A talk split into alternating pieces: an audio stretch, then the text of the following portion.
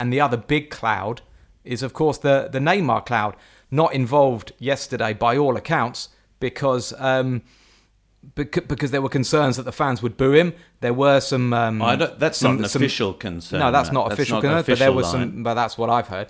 There were some some banners as well telling Neymar to get out of the club. Basically, um, it's it's it's a problem, a big problem that needs to be sorted out, and it is looking increasingly likely. I'll just make make the observation that certainly when I was listening to Thomas Tuchel after the match and Kylian Mbappe, and they were both talking as if as if as if there is a big issue with Neymar. They're basically saying, of course, we have to be realistic. We have to see what's going to happen with Neymar. So it's not like they're not saying now Neymar is staying, which sounds to me like there is an acceptance. He is going. I think there's an issue with Neymar insofar as, by all accounts, Neymar doesn't want to play for Paris Saint Germain anymore.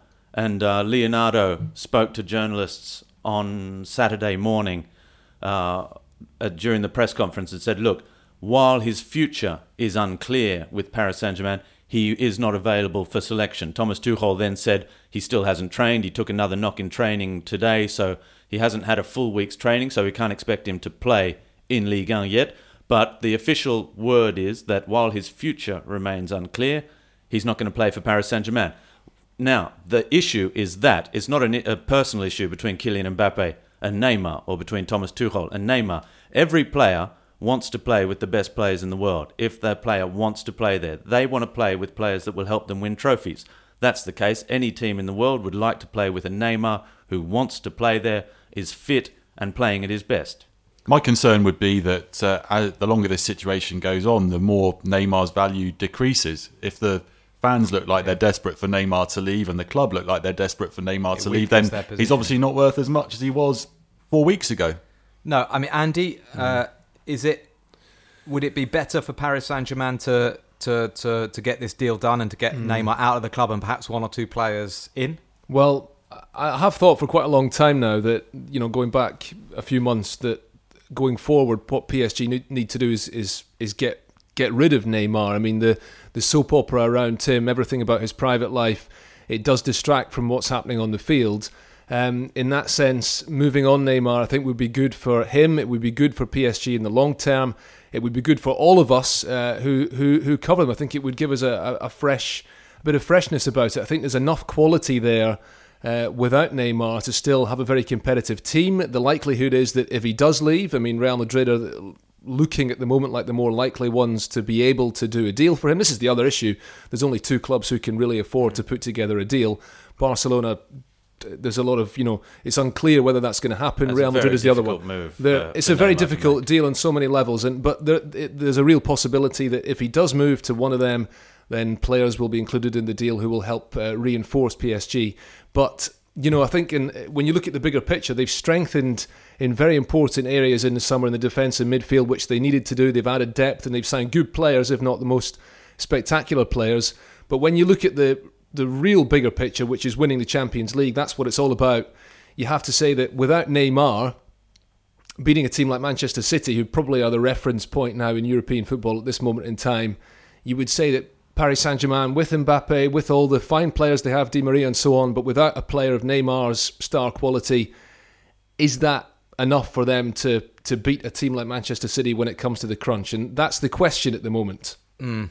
Hmm, well, I'd say, yeah. Well, there are many It's- questions, It's a question that, that- Some would say Liverpool are the reference because they're Well, Champions League Yeah, holders. exactly. but- If you can Of do cour- it with of course, with, with of Milner, are. with Milner, Wijnaldum, Fabinho, and, and Henderson in midfield, or whatever, you know, But Pa- it's, but- it's it's about it's about a team, isn't it? It's about team strength. Of course, I mean the point. I mean Paris Saint Germain beat Liverpool in the Champions League last season, and you know who who knows what would have happened if they met in the knockout stages. But No, not comfortably. Comfortably at the Parc des Princes. but they It was did beat a them. Spectacular match. But you know, I think everyone would agree that Manchester City are the dominant force in English club game, and they look like they might be getting there in the European game as well. And and when you compare the two, I don't know. I think I just think that Neymar does give you that something special, but right now well, there's a real you doubt can as compare the whether. recruitment strategy as well because Manchester City broke their transfer record just nudging past 65 70 million euros to sign Rodri this year which is a Mm. Yeah, third te- of what team Neymar building- cost Yeah. Uh, so the the way Paris Saint-Germain have gone about putting their squad together getting in Gueye and Sarabia and Herrera Herrera on a free so a combined total of about 50 million that's under a quarter of Neymar I think it's a much better way of going about putting together a team rather than